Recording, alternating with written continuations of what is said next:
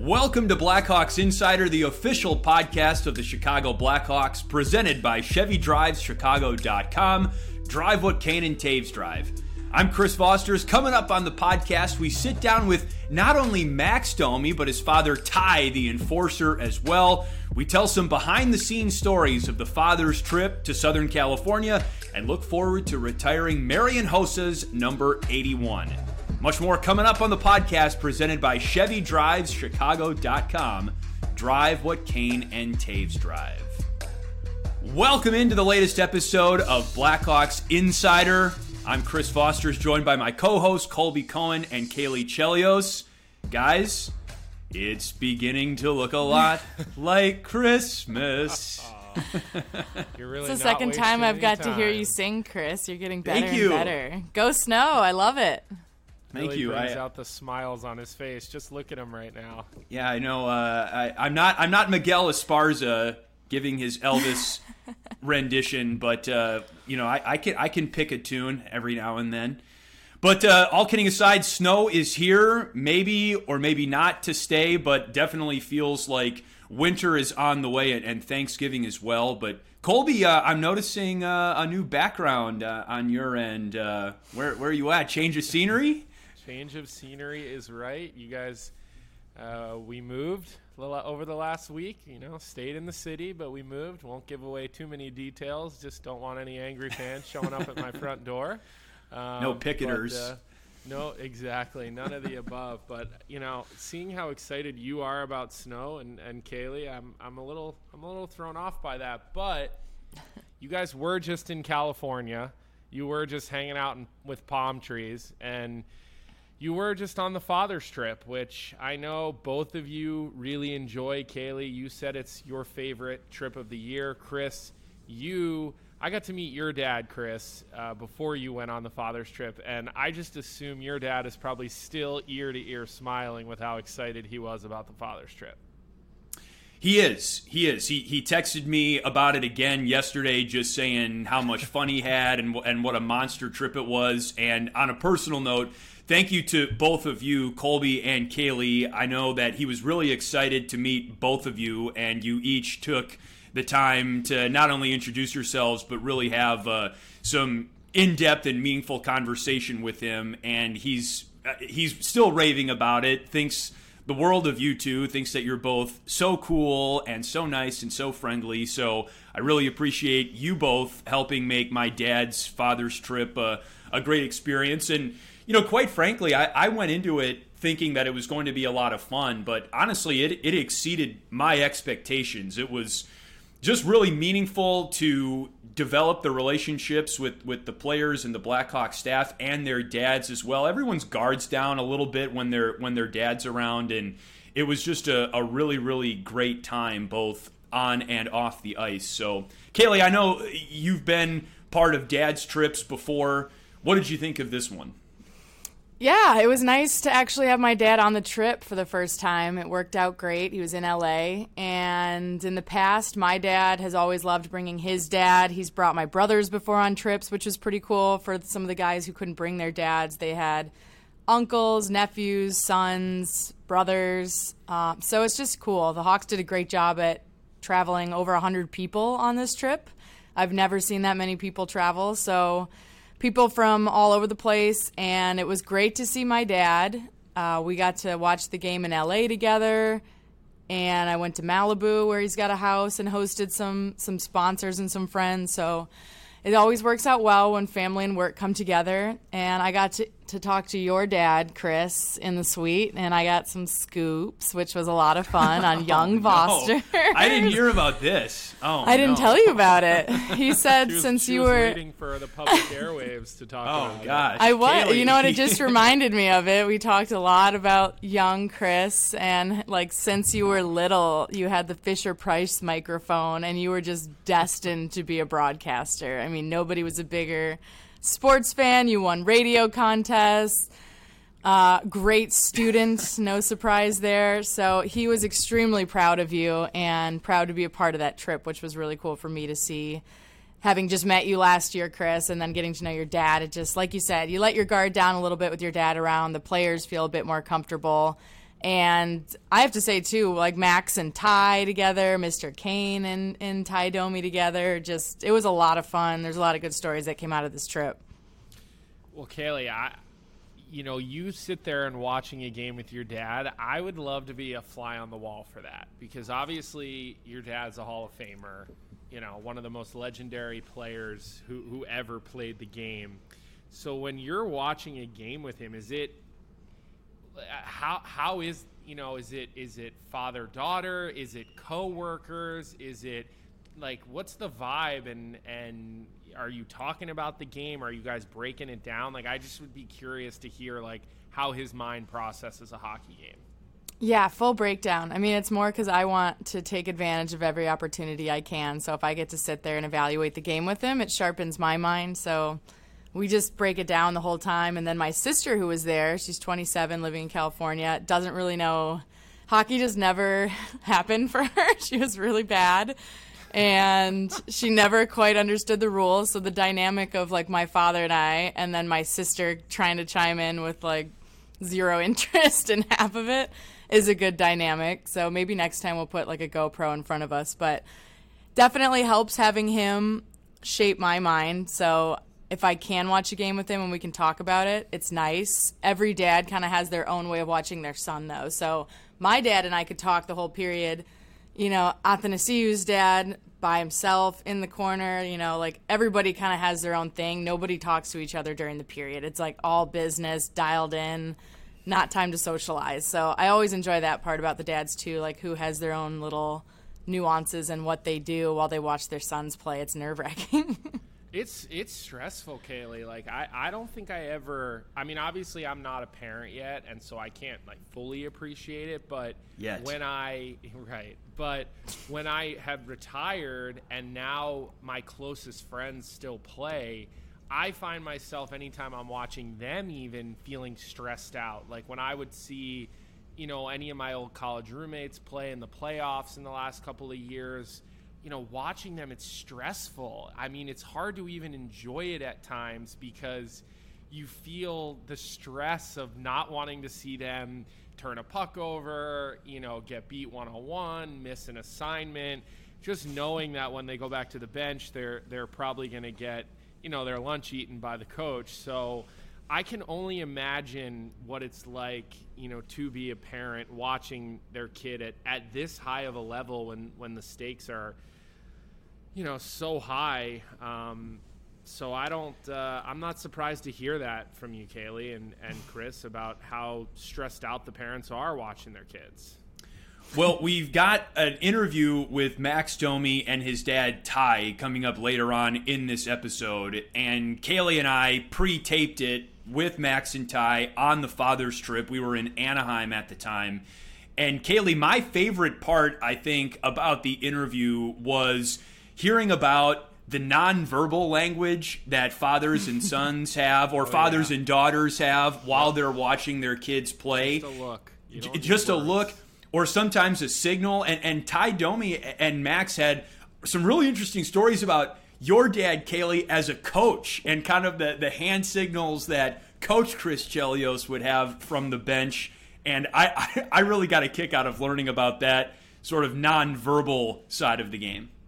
Even in the suite, like he whistled at me like I was still 13 on the ice. like I was like, excuse me, it's a suite. Like you can't whistle at me in here. But it was funny, and I thought it was funny too. Like we'll get into that interview, and Ty talks about going on the glass to see Max, and Mr. Kane goes on the glass every single time to see Pat. Before a game and warm-ups, he gets the puck. It's kind of his thing he does every time. But when he asked Ty to go, his reaction was like, I'm not going on the glass. Like Max was like, fat chance. Like absolutely not. You do not want to have your dad looking at you like mano y mano before a game, during a game, watching and evaluating you, because you're just – that's all you're going to see the whole time. So you're right. In the interview, it was funny how Max goes into it, but my dad was the same way. He sat on the glass by himself behind one of the goaltenders. Yep. Every single game, and it's just menacing. If you have a bad game or a good game, it's great, but a bad game, it might be the worst. And it was funny how similar Ty and my dad were in how they watch games, and then obviously all the nonverbals that we got to go over in the interview about how just coaching the whole way through.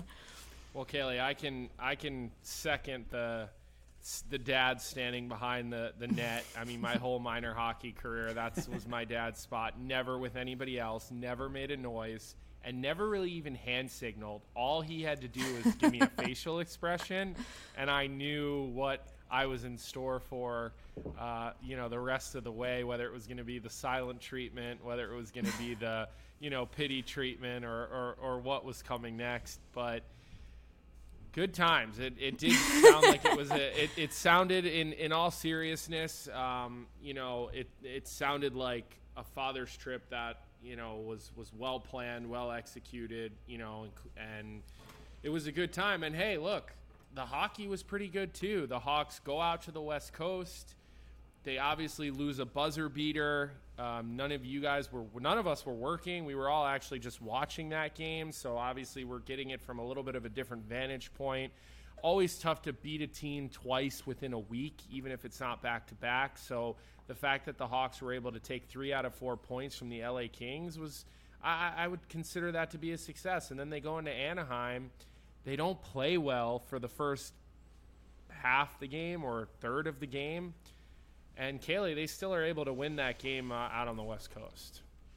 Yeah, I can't say I was surprised that they came out a little flat. You just kind of felt that coming with how long this road trip was. And, travel days were a bit longer than expected. Dads were there.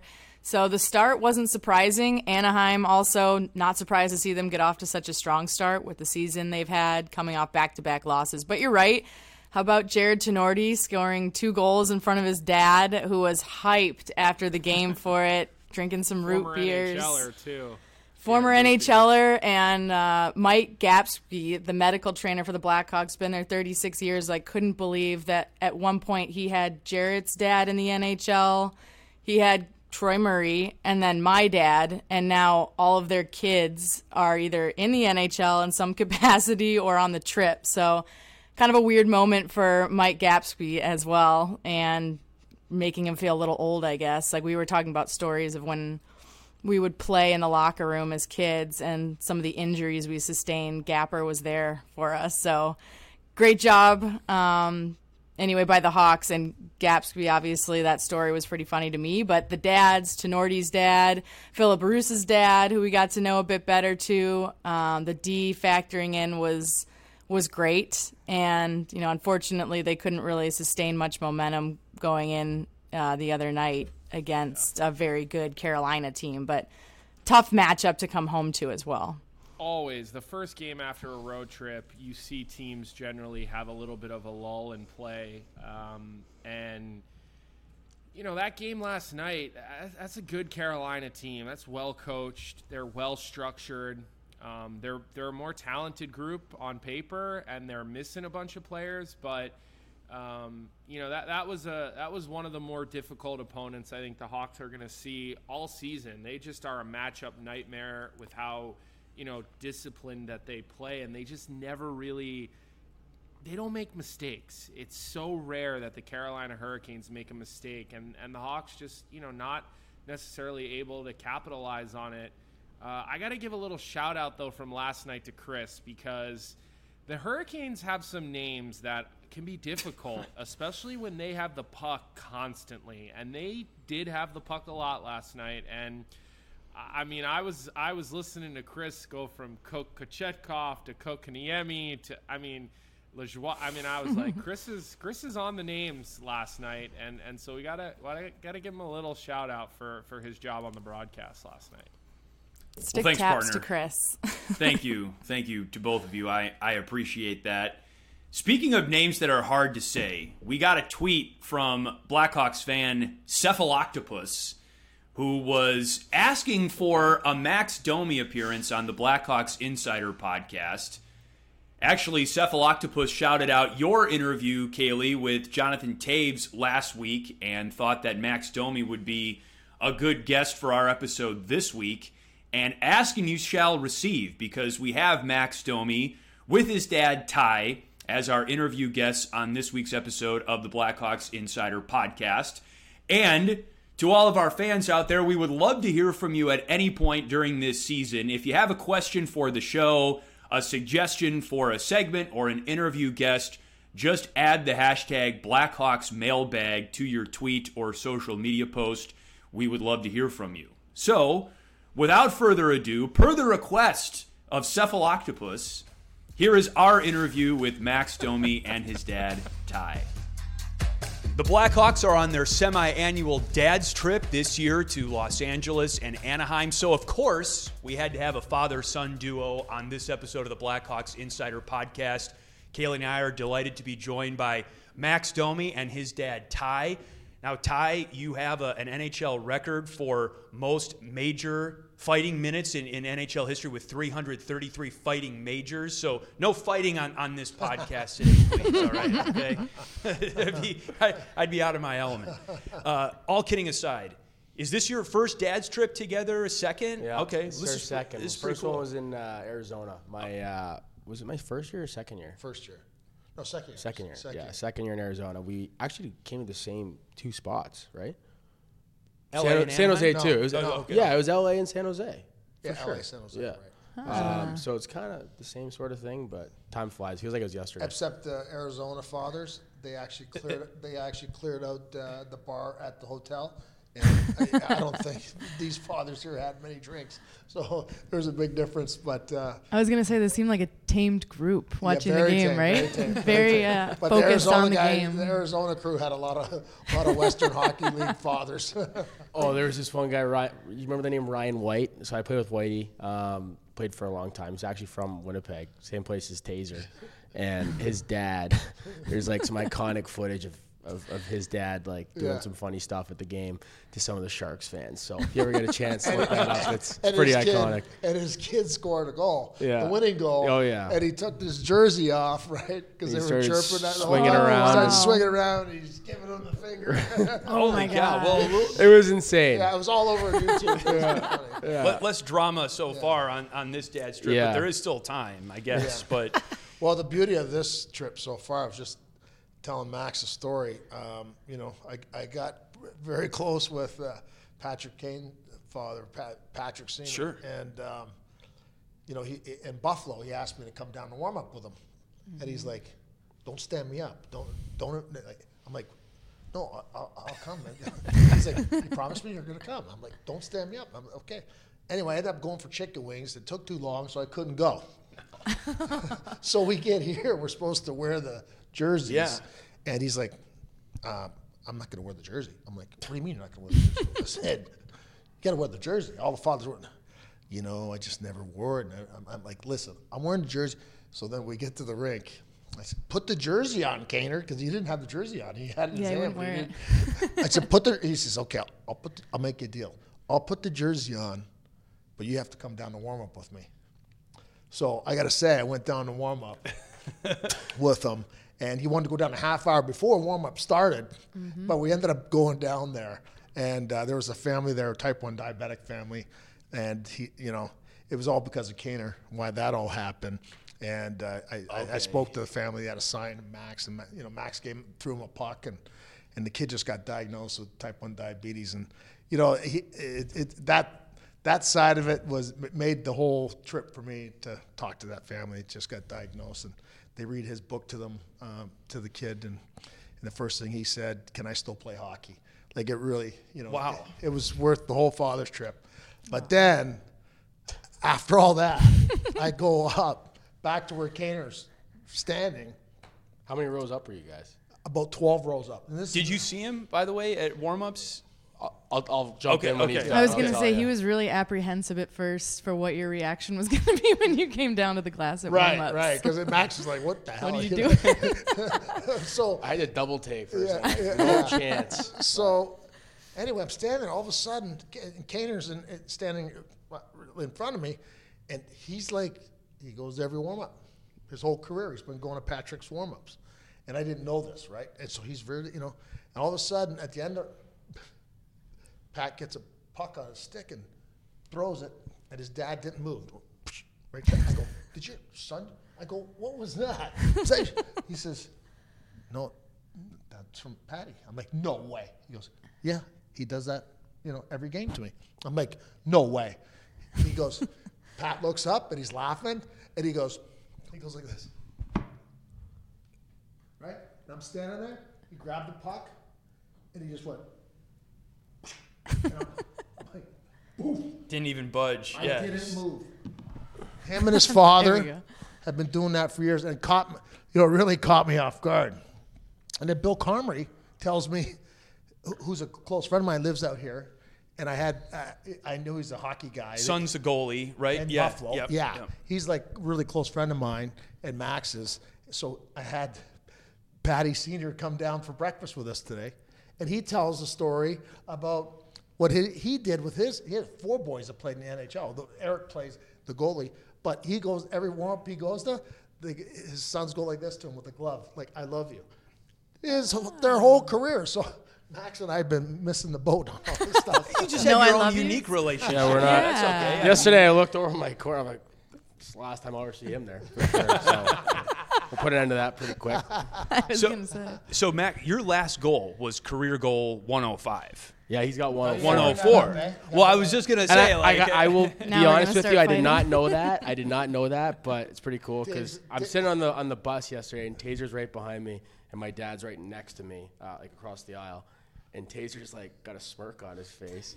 And he's like, did you know this? I'm like, no, what? He goes, you just passed Pops, eh? I'm like, come on, what do you mean? He's like, man, you have what? I guess he was looking at our like stats because we were right next to each other, which is hilarious. But Jonathan Toews reaches over and hits you in the back of the shoulder and says, hey, you just passed your dad in goals. It was pretty cool. Yeah. But it was funny. It was funny, yeah. So, yeah, now I got him in goals and points. Nice. Yeah.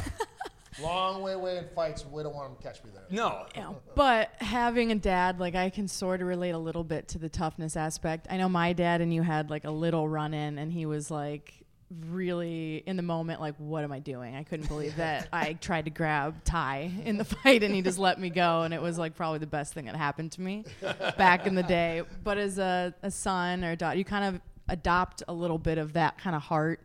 Just having your dad play for so long, not just as an enforcer, but turning into the career that you had as long as you did. Like, how much of that, like, we saw you defend Patrick Kane earlier this season, which was really cool. Luke Richardson was really happy about it. Like, how much of your game, you know, do you think you get from your dad just instinctually and having watched him and his career?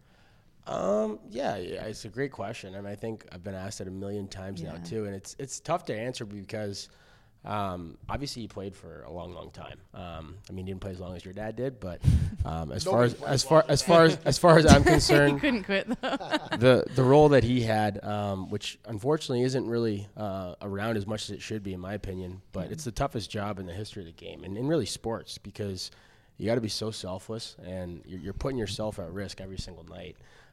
And I mean, we could stand up right now to show you guys that I'm actually taller than he is, which I'm pretty proud about, not going to lie, but it's also makes me even more proud of him, because the fact that he was fighting some of the guys he was fighting is incredible. And he's the best to ever do it. I don't care what anyone says.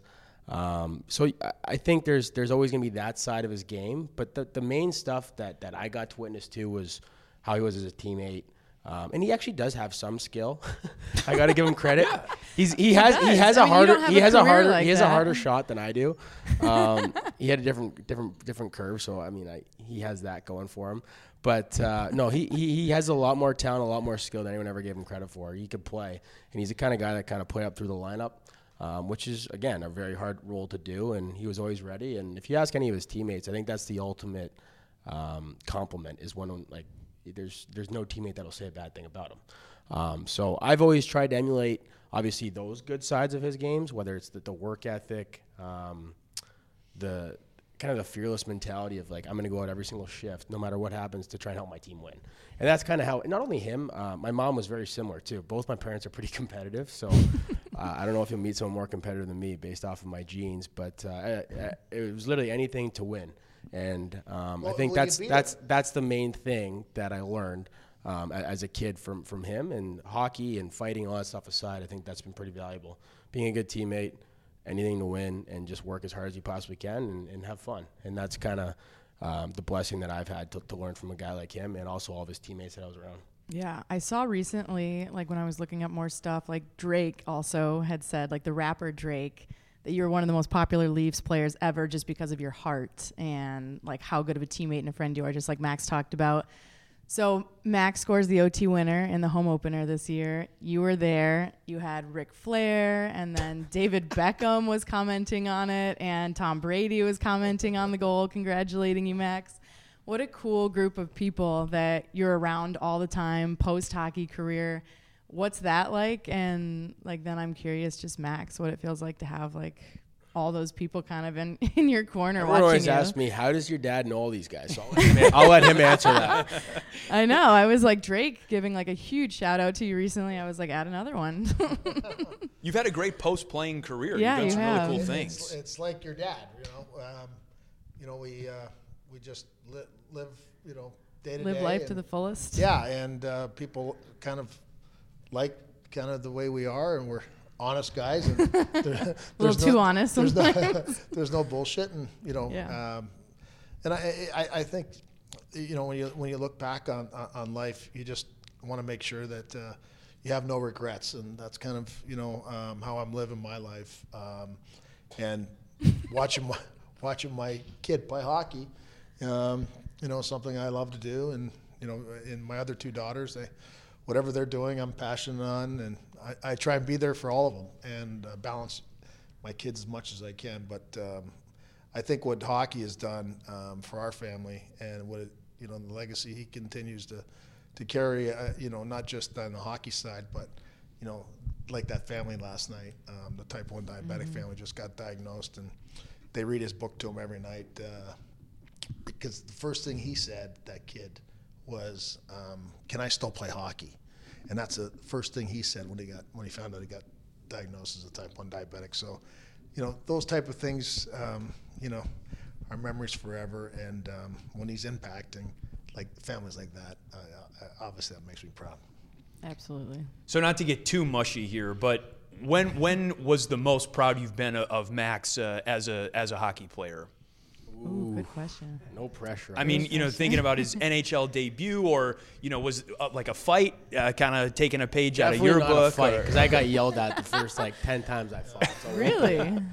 Well, the one thing, when he did make the NHL, I said to him, you know, always respect, you know, everybody. And whether it's the trainers or the coaches or, you know, the person who runs the parking lot, or the security people, PR people, all those people and all the teams he's played on have all gave compliments. So as a father, that's, you know, what you love to hear. But at Guy Lafleur's funeral this year, all the ex-players that were there were very, very kind, coming over saying nice things about Max, and they all said, you know, didn't matter where. He always came over and shook their hand. So that's the rule that he kind of gave me, was like, if you ever see an ex-player, you got to go say hello, out of respect for them. Even though it's like most of the time we're like, these guys have no idea who I am. Like, I don't want to like interfere with them and like kind of like crowd their space, whatever. But that's just it. It's been a rule ever since I've been a kid. Like, muster up the courage, go over, say hello. But you know, and it goes a long way. It really does. It does. And Montreal's like the hockey shrine of all shrines, right? And you got Serge Savard saying that to you. You know, Ivan Cornway, Chris Nyland, all these guys coming up by Guy Lafleur's funeral saying that about him. You know, that itself, you know, I think is the proudest I've been, is just hearing it from those type of guys. And you know, he's right. That's what I did say to him, and he still does it, because at the end of the day, he's not going to know. He's not going to really think that way unless someone tells him. And I just happen to played the game, and I respect the past, and I always have respected the past, and I want him to continue that and respect the past. And I think that's a big part that all professional sports is lacking, is respecting the past, because if you didn't have those guys in the past, what they did, they wouldn't have what they have today, you know. So that's good. And going back to Kaylee's question too, about like, I think I was actually going to be part of the second part of that answer, for like him and his network and people he knows and hangs out with now post hockey. You know what? I think that's like what he just said is part of the biggest reason. Other than he treats everyone the same no matter what, and it doesn't matter how much money you have, the fame, whatever. It works both ways. Like he's himself with me as he is with so-and-so, you know what I mean? Like, yeah. And I think that's something nowadays is lost, because sometimes you treat people like they're not even people, and that's when people get turned off from you. And that's just, he has so much confidence in himself, and he has so many stories. He's a funny guy, obviously. And I think that's pretty contagious in a room, so he'll take over, you know. I mean, yeah. He'll take over a room pretty quick, and it's just like your dad, too. That's why they hang out with the people they do, and it goes back to what he just said, too, of just the respect thing. And he shows everyone respect, and it doesn't matter if it's some guy walking down the street or if it's Mark Wahlberg. You know what I mean? Like, it's the same amount of respect for both people, and I think that's why he demands so much respect, is because he shows it. And it's consistent in everywhere in his life, so it's pretty cool for not just me, but my two sisters to see as well. And you learn a lot from stuff like that. And both my parents are outstanding with that, so I'm very grateful for both of them.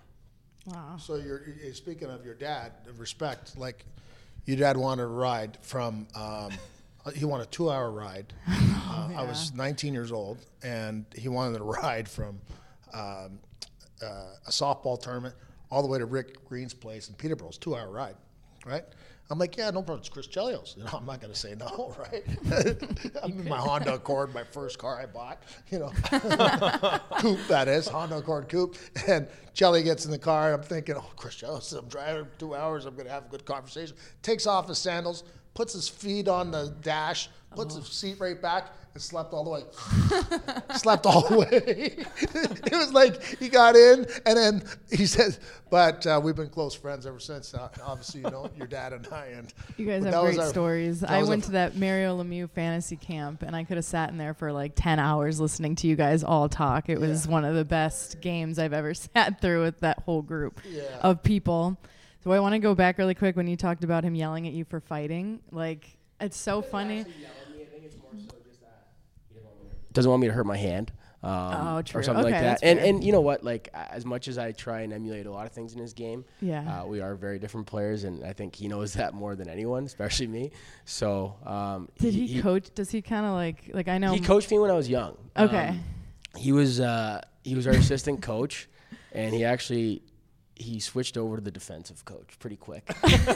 So he coached Darnell Nurse. It's tough when you work together. And Darnell Nurse, cool. Darnell Nurse, who's obviously a superstar in the league now. Darnell Nurse, Mark Friedman. And one of my good friends. That's a pretty good coaching legacy. So, I mean, don't forget it. He's in the minor league system for Pittsburgh now, but he was with the Pens last year. So you got to give him some credit for his defensive mind, I guess. That's what I'm talking about. Yeah. And if you ask Darnell Nurse, Nursey loved him. I mean, he jokes about it all the time, but no, he was a good coach. He loves me because I left him on the ice all the time. Exactly. One time I left him on for literally 8 minutes straight. Oh, wow. Yeah. That's a tough one. I actually remember that because, like, he tried and come and change, and my dad's like, stay. Like, okay. I remember, like, my dad, and, like, I obviously played at a much lower level than everybody, but even then he had, like, hand signals for everything coaching, like, cherry pick, play more physical, like this, and if you sucked in a game, he'd be like, and then you just didn't make eye contact the rest of the game. So my dad would always, that's unbelievable. My dad would always sit in the corner, same corner, doesn't matter where the rink was. The corners, there's always the corner away from everyone else. And he had a couple. I mean, I could tell without any interaction with him how the car ride home was going to be. Right. So the classic one was let's go. This one was let's go. Move your feet. Yeah. Like, let's get going. This one was what are you doing? Yeah. Very and similar. Then this one was shoot the puck. And then all of a sudden, like, if I knew, I was like, I was in one. Like, and it was just so weird because, like, if I made a mistake, one more mistake, I'm like, I'm just automatically look. What does he think? And I turned a puck over or something, and he would just be like this. Garbage. I got the same one. Out the back door. I'm like, all right, this is going to be a tough. I'm going to just walk home at this rate. So. Yeah, that's the worst one. Like, I'm not even. I watch your dad. Your dad, like, I was not even close to your dad, okay? He stood on the glass. Okay, yeah. Your brothers were playing, and he's like. And give the number. Yeah, and if you did good, you got, like, the clap. That's it. Carry the puck. You said, carry the puck. Yeah, carry it. Yeah. It's crazy how crazy they are on the glass. I know, you're just, like, shaking. Oh, yeah. They know what I mean. They know what I'm saying. He was whistling in the box last night. I was like, I'm 29 years old, and we're in a suite with a bunch of people, and he pulled the whistle out to get our attention. I was like, Some of that stuff is just dad language. I think universal dad language. Well, I had that breakfast today with Mr. Bill Cromery and Patty Kane. You know, like that was. I don't think there's three people that like the game more than those three. I'm just putting that out there. So yeah, it was pretty cool. It was a really cool moment. Like, and by the way, Bill Cromery, he was a little owner of the Cubs when they won the World Series. He has a ring. Yeah. He has a ring. Cool. He has a ring. The Cubbies ring. You got that picture, Max. Yeah, you should actually cool. I should find that. Did you go to the World Series? No, I did. Oh, you did. Okay, I did with your dad actually, and Bill. I went with Bill too, and Eddie Vedder. We were all there. Yeah, I saw the pictures. It was a very cool. It was a very cool. And I went to that bar after they won it. It was like a pub. Oh, was it? I didn't. I wasn't. I had to work. No, the one your dad used to go to all the time. Oh, Murphy's Bleachers? Yeah. Oh, in Cleveland, you mean? No, in Chicago. Murphy's. He's a big Murphy's guy. Not Murphy's. Come on. What was the Lodge? The Lodge. Oh yeah. We were there till we were there until the sun came up. After I'm not surprised to hear that. After the Cubs won the World Series. I think it's catching up with him nowadays because he struggles past 9 p.m. But yes, I do remember that. He has like one of those little tall tables from the Lodge and like a huge carpet. Yeah. And he's taken it from. He has like a carpet that says the Lodge on it, and he's just slowly stolen merchandise from there. Speaking of carpet, did he ever tell you when I tripped over the carpet at the Bell Center? Because I was excited to see him. No. Oh my God! I didn't see that. I was watching. Was it on camera? Yeah. I don't know how it didn't go on like ESPN or something. He's going over to say hi. We're all on the bench and like shoes or skates. Were you wearing shoes? This is before the game. Okay. So shoes. I had like it was like right before the anthem. So I was like on the bench, like ready to go. Okay. Oh, but skates. All of a sudden there was like, it was a huge presentation. I don't remember what the event was. I should know, but it was like all the legends. Like I'm talking like every legend that is still living that played for the Habs was present.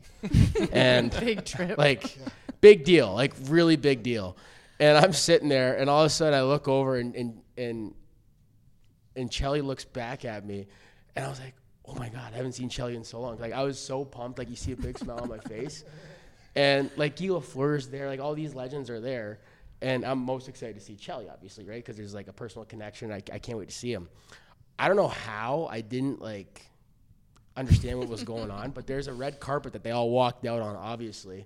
And I just beeline it for him. I didn't realize how fast I was going until I watched the video. And I went to just, like, do the thing where you just, like, kind of walk across the red carpet, but obviously the carpet just kind of like came out from underneath me. I yard sailed like in the middle and like the whole Bell Center, like 21,000 people was laughing at me. I'm like, this is just awful. And I'm like so red, but I'm like, all right, well, I'm here now. Might as well just commit to the picture. It was a real big moment. Now that you say that, I 100% if you ever find that video, clip, you gotta watch it. Oh man, it was so bad. But I was so excited. Maybe we'll play it. We'll go back and put that highlight as you described it on the podcast. Yeah, there you go. That was tough. You got it? Yeah. Oh wow. We'll see if we can lay that. We're definitely gonna lay it over. That's awesome. Over the video here. No shame. You were going over fighting technique with some of the guys at the hotel in Los Angeles, weren't you? I thought I saw a breakout session going on with maybe Sam Lafferty and some of the other guys. I mean, okay, that's fair. I mean, but don't, without sharing your secrets, there is technique, right? I mean, it's not just I had to make that into a technique because I was too small. And when I broke in the league, you know, these guys were all 6'4", 6'5", 6'6", and they were killers. So, like, they literally, you know, knew how to fight. And I was a street kid, so I was fearless, and I just had to kind of make some adjustments, pretty quick actually, because there's no way I could have survived the way that, like, when I broke in the league, everybody was just standing there, you know, and I had to start, like, turning sideways and kind of change the whole. Made it into an art more than fighting because I was just too small. Did you ever think about, like, mixed martial arts, like UFC or anything like that? No, and actually I'm not into that stuff. Okay. But I love boxing. When I was younger, I boxed a few times until my dad took me out of it because he thought I was going to really hurt somebody because I was knocking guys out 2-3 years older than me when I was 14. And my dad said, that's it, no more. So I had to hang up the gloves. My dad didn't really like fighting at all, so And that's why he didn't really like me fighting in hockey. And I lost my father when I was 21 playing in the NHL, so that's why I think every moment I share with my son in the NHL now is pretty special. Very, very much so. Yeah. We've mentioned a lot of your connections to former players, Kaylee's dad. I wanted to ask you, too, about current Blackhawks coach Luke Richardson. Now, you were briefly teammates on a couple of points in your career with Toronto. Is that correct? Three times, okay. In junior. Oh, really? In Peterborough, yeah. Okay. Wow. Yeah. Long time. Yeah, and in Toronto, and then Toronto again. But Luke's a very special guy, and I'm so happy he got an opportunity to be a head coach.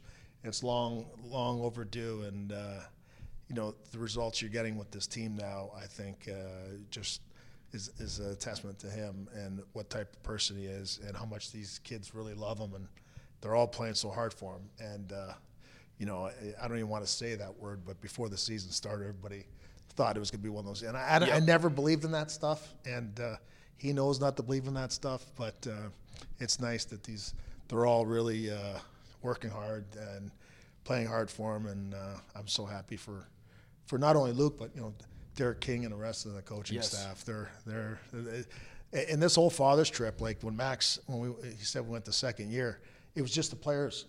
It was just the players. And the Blackhawks, they brought everybody, the trainers, the staff, all the staff and the family.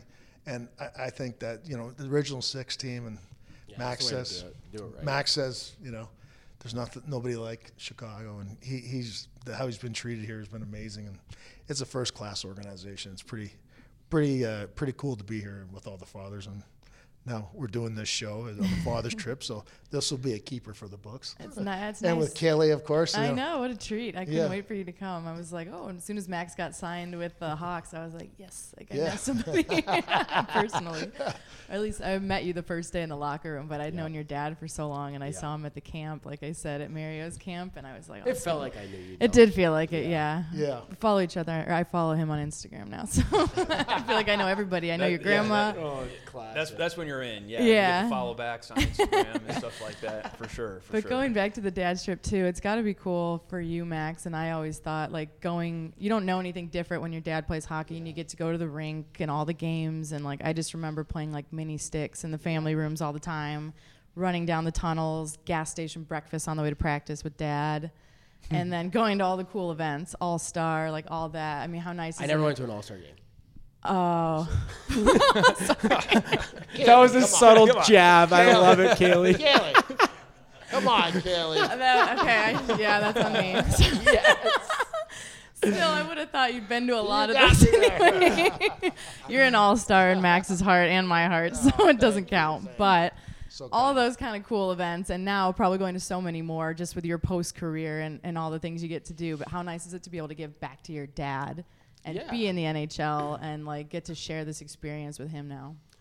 I think it's awesome. I mean, first off, I think this whole father's trip in general, not just for my dad, but all these dads, it's awesome. And it not only is a way to give back, but it's like it's a big thank you. You know what I mean? Because just to kind of show them, not every dad got to live this lifestyle like mine. So just for the ones that haven't lived it, just to see, like, hey, this is – what my son is living, and this is what they do on a day-to-day basis. I think it's super special for them, and it's something they deserve because the sacrifices, the time, both, I mean, our moms and dads are the reason why we are where we are. And I think everyone knows that, but it's just nice to really highlight that once in a while. So I think for me, it's not just about my dad, it's about all the dads here, and it's great to see, and they're all so proud. So, going back to being a kid, with him, just as you would know, like everyone's like, oh, how was it to watch your dad like play back in the day? I'm like, honestly, like it was cool, but I didn't really watch him. I'd go to the game, and he can tell you, my mom could tell you too, that I'd go down to the wives' room and I would play mini sticks from the time I got there to the time my dad came out of the shower and was like, all right, let's go home. Yeah, that had to be like 3.5-4 hours long. You know what I mean? So like. Yeah. Intermission, it was with It was with. Sweat. I had to get home, get my bath. It's funny, like Tom Fitzgerald. I mean, he had 2 or 3 boys, but 2 of them I think are playing pro hockey now. One of them's in Buffalo. The other one's kind of been bouncing around a little bit, but both great dudes. Played with them, played with Curtis Joseph's kids. Mm-hmm. Who else off the top of my head? But Wade Belak was his favorite. No, so when they weren't, like when we weren't playing in the intermission, everyone else would go back to their seats, but my mom would be, okay, let's go. I'm like, nope, not going. So the two security people, like the ushers at the front door of the wives' room, were my goalie for the whole 20-minute period. And that was my lifestyle as a kid. And as cool as that was just like me thinking I was in the NHL, basically. Right. The coolest part, really, growing up was being able to go to the rink. Yes. And being in the dressing room and getting to spend so much time with the training staff and seeing all the behind-the-scenes stuff. You're kind of like a fly on the wall because they don't – as much as the guys like say hi to you whatever, they're just going about their business, so they don't really know you're there, I guess. But you see guys like Matt Sundin, Gary Roberts, Ed Belfour. The list really goes on of these legends and how hard they work, how they treat the training staff, how they treat the media, like yourselves, and how they treat each other, then like their mindset as soon as they're going on the ice. Like I saw all of that. And I think that's something that even though you're young, you don't really understand that you're processing it all. But now that I'm 27 years old playing in the NHL, like I have like vivid memories of all those times, and I'm super grateful for it because I think it's one of the biggest reasons why I am where I am today is being able to learn from watching those people. So when I see the younger guys buzzing around the room now, it puts a smile on my face because I'm like, you have no idea how lucky you are right now, and enjoy it because it's pretty special. So it's great to see, and again, I'm very thankful for that opportunity. It's so true. It's like when I think of, I definitely didn't pay attention to like hardly any of the games when we were there, but like I remember like the Bazooka bubble gum, the buckets of those, and that's like the biggest thing. We would go get bubble gum. Juicy fruit. Did you have Big Red in your room? Big Red was a classic. And Dentine Ice, and then like my dad. I don't know why my dad thought it was okay, but there's a lot of kids and families in Detroit at the time, like the Lidstroms, and everybody had kids, but they kind of just let us go in the locker room, right? And like the workout room, and let us play on all the equipment. Like it was chill. No so way. Like I just like I had my foot at the I don't know if it was the United Center at the time, like my toe got stuck in an elliptical. And when you talk about like the relationships with the trainers and everybody, like the amount of times my dad had to ask a trainer to like help us with my toe in the elliptical, or I fell off the counter before one of his games and split my chin open, and he asked the doctor in the locker room during the game if he would give me stitches. So like I'm in there bawling during the game, and he comes in quickly and like right away just stitched me up, and it was like what a nice like connection that was for my mom to not have to go to the ER and have somebody right there like stitch you up during the game. So, but you're right. Like the little things you remember that's not at all on the ice as a fan. Remember the craziest things. Yeah. Remember those like paraffin wax bath things? Oh yeah. That was like another highlight because like we didn't even know what that was. It was like this hot thing of wax, and we'd stick our hands in. And I guess the guys back then would do it to like soften up their hands. They've been broken so many times or whatever. I had no idea. So like we would just stick our whole arm in there, and be like, oh look at my arm, like stuff like that. Everything was a toy in there. I know. It's so funny. It's probably not a great idea, but what are you gonna do? Great memories for sure. Well, fellas, we can't thank you enough for coming on, sharing some of these great stories. And Ty, just to echo what you've already been told, Kaylee and I would both say it's been great having Max on the team. Great personality. Love having him around. He's been great to us, and especially this is my first year on the job, and so really appreciate it. But especially doing this on a day between games, we really appreciate it. Thank you so much for doing this, and looking forward to the rest of the trip and the rest of the season. Yeah, thanks for having us, guys. Yeah, thank you guys for having us, and say hi to your girlfriend. I look forward to meeting her. We'll do. She'll be thrilled. Does she have a name? Her name is Liz. Hi, Liz. I'm sure she'll bring. I'm sure she'll bring her jersey by too of yours. So very cool. Ty Domi, Max Domi. That's all we got. Thanks so much for stopping by and checking out the latest episode of the Blackhawks Insider Podcast. Thanks, guys. Go Hawks. Go Hawks. Go Hawks.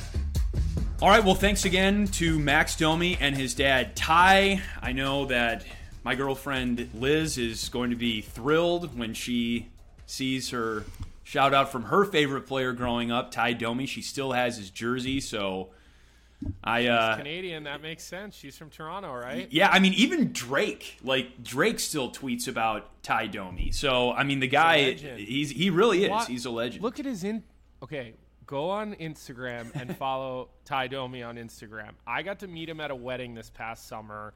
My wife was in a wedding, and the groom was friends with Ty, and he's the life of the party. I mean, I'm not shocked he's, like, on a yacht one day, like, dancing with, like, Tom Brady and Mark Wahlberg. I mean, he's kind of a rock star. He's got that Chris Chelios, Jeremy Roenick rock star status, I think, in the sports world. I love Ty. I think he's always been one of my favorite players to be, or former players to be around. Dads, he loves his kids more than anything, so this interview with him was really fun because you can feel just how close they are, and I thought they had so many nice things to say about each other, from father-son relationship and Max giving his dad, yes, he's one of the greatest fighters all time, but he also was a skilled guy, had a well-rounded game, had a very long career, and it's nice, like, I don't know, sometimes people forget things like that, or just how big of a heart he has. So if Max doesn't say it, it's Drake tweeting about how big of a heart that Ty Domi has. No big deal. It's no big deal. No big deal. So cool. They have such a fun lifestyle, and it was really, really nice to be able to sit down and actually catch up. I feel like I'd known Max forever just because of how much his dad had talked about him and how proud he was. So really cool experience for Chris and I to get to know them one-on-one like that. They were great. Well, that's a good... perfect little layup for me, Kaylee, because speaking of nice things and saying nice things about people or places, we're going to have to start Sellies and Chirps this week with Scott Darling. Did anybody hear what Scott Darling said on NBC about the city of St. Louis? He said St. Louis is the worst city in the world, or the worst city here, the worst place to play. I mean, he kind of laid into St. Louis last night. I mean, and that's a pretty big chirp for the crosstown rivals. I mean, it's a selly for me. Hey, it's a rivalry. Yeah, it's a selly for me. Look, I mean, I think after the Red Wings, there isn't a team that Blackhawks fans have hated longer than the St. Louis Blues. So I know people from St. Louis who don't even like St. Louis-style pizza. So... You know, I mean, it's like... I didn't know they had their own style of pizza. Yeah, I didn't either. Yes. There's a very... And I, of course, can't recall what makes it distinguishable or unique off the top of my head, but it's something... I don't know if it has something to do with the cheese, but it's like... Oh, yeah, it uses the specific type of cheese, Provel cheese. So... It makes it very distinct or unique. It's called St. Louis style pizza, and people either love it or hate it. So maybe that was part of the, you know, also part of the reasoning for Scott Darling not wanting to get traded to St. Louis. He doesn't like the pizza, but it's a selly for me. Way to hold firm, Scott, and take a stand. Hey, I give him credit for saying what's on his mind. What about you, Kaylee? I guess in that instance, right, Colby's right. He said what was on his mind. We always love a genuine answer. So I'll celebrate it. I'm going to St. Louis in December with the team, so I've never hated it before. Maybe I'll hate it this time, or I'll try the pizza and see what happens. No time like the present, Kaylee. No time like the present. Yeah, that game against St. Louis will be a few days after Christmas, so Kaylee, we can have like another cheat meal or something like that and try the St. Louis pizza. I don't think I've ever – I think if anything else needs to be said about the dad's trip, those guys were eating 24/7. Full fillets after games despite not having played, full pasta dinners. Like, nobody took a breath. I helped a couple dads try sushi in the suite in L.A. for the first time. I've never seen so much food in my life. So whose dad hadn't tried sushi before? I can't remember whose it was because I was just kind of meeting them all in the suite for the first time, but I'm going to find out. They were like, they didn't know how much soy sauce to put on it, so I was kind of helping them spoon the soy sauce on it. I'm dying to find out who that was, so I will figure it out. I got to add one more thing from the dads, because one of the dads walked up to me yesterday between the second and the third period. I left between the benches, wanted to go get a little little hot water and go to the bathroom. Thaw out. One of the dads walked up to me and goes, you know, your language on the broadcast is way different than on Spit and Chicklets. And I was like, what? What's he talking about? And then I realized that I guess Colby Armstrong is doing – Spit and Chicklets now on a consistent basis. And I was like, I didn't really have time to say, wait, who are you? Like, I didn't know. But it was one of the dads. I know it was one of the dads. It was right at the family room. And I was like, wrong Colby, but okay. That's it. That was my rant. That was my random thought you made me think of. Sorry, there's Chris. Only one C squared in the business. Well, I guess two. Of us, but one Colby C squared. There's two. Don't forget yourself. Yeah, don't sell yourself short, Kaylee. Come on. My bad. Sorry. I forgot. We have the triple C's, Chris, Colby, Kaylee. Yeah, there we go. Right. Even better. C cubed. What is your Cellian chirp this week, Chris? So my Cellian chirp, again, plays off the dad's trip to Southern California. We had an off day in Anaheim. And you are literally, when you stay in Anaheim, you are literally within walking distance from Disneyland. So my dad and I went to Disneyland, and we specifically wanted to go to the new Star Wars exhibit at Disneyland that wasn't open when I was a kid. Disney hadn't purchased Lucasfilm at that point. So I already know what Colby's reaction to this is going to be, but my question, are we selly or chirping Disney adults? What do we think?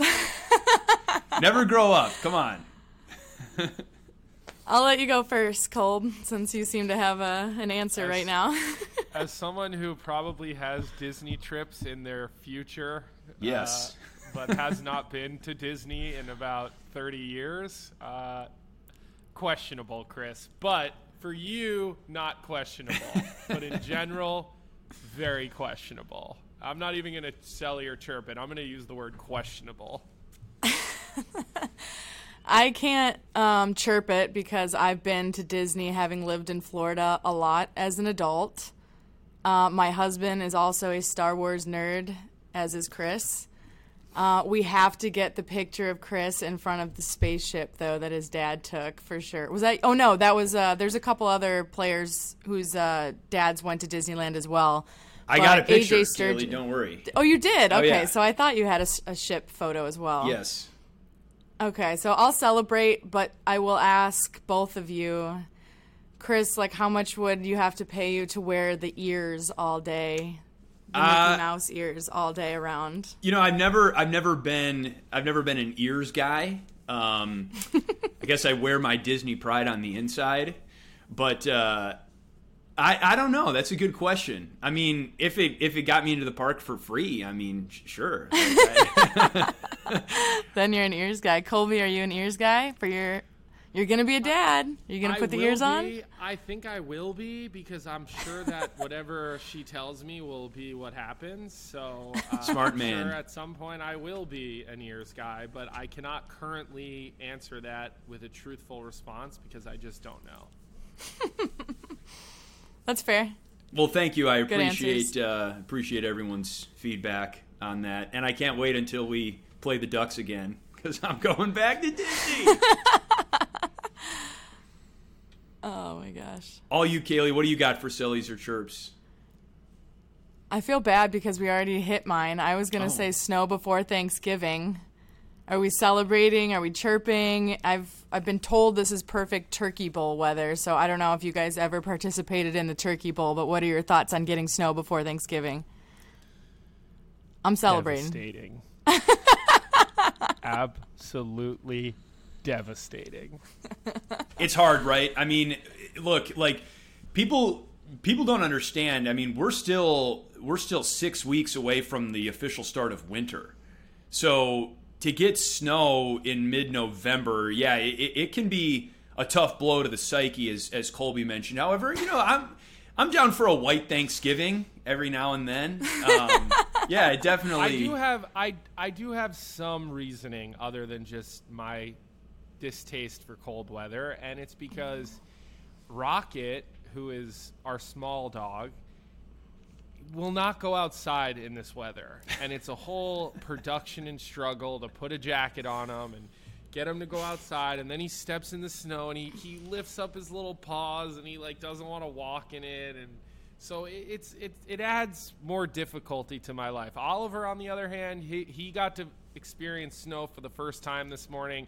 He went down to our backyard and was doing sprints and had the zoomies and was just started rolling around in the wet snow right away. So he loved it, But then he's a mess, and then I got to get him all cleaned off before he comes in the house or I get in trouble, and then Rocket won't go. And it's just a whole thing, guys. It really is. I mean, it's not like sledding with Kaylee's kids, which looked like a ton of fun this morning. Like, they were out there having fun. Everyone's smiling. I'm sure you made them hot cocoa when they came back in, you know, Mom of the Year over there. So we actually had hot bone broth. Ooh. Oh, of course you love it. Of course you I have did. Vegan marshmallows in the pantry, freak. And Danny was like, they're not eating vegan marshmallows. So we did bone broth. Wait, what goes into marshmallows that's not vegan? What is it? Eggs? Are there eggs or something? It's just a little cleaner, slightly less processed than the, what's the famous marshmallow brand, Stuffs? Or like Jet Puffed or something like that? Well, Jet Puffed, that's not, yeah, I don't know if that's the brand, right. But anyways. I don't know. I saw them. They looked a little cleaner. I bought them. They're not allowed to be used in this house. Danny prefers straight, regular marshmallows if we're going to do cocoa season. Hey, you know, you got to, again, it's all about planting your flag and taking a stand. You know, you got to have good marshmallows for your hot cocoa. So can't compromise on I lost that one. That's everything. A fair one.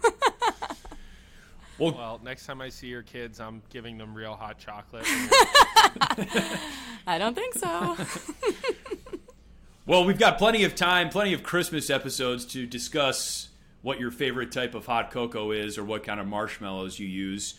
For now, we are going to say so long and thank you for watching or listening to the latest Blackhawks Insider podcast. A reminder that we have a very special guest on next week's episode, Marian Hossa, to talk about his jersey retirement ceremony and hopefully get some great stories about his time in Chicago. So be sure to tune in for next week's episode with Marian Hossa. And thank you once again for tuning in to this week's edition of the Blackhawks Insider Podcast. Remember, send us your tweets, #BlackhawksMailbag, if you'd like to contribute to the show in any way with questions or segment ideas. And remember, more content is always available at blackhawks.com. Thank you to Brad Dollar and Southside Jake for the music featured on this podcast. Thank you to our producers, Nick Song and Trevor Bray. For Colby and Kaylee, I'm Chris. We'll talk to you next time on the Blackhawks Insider Podcast.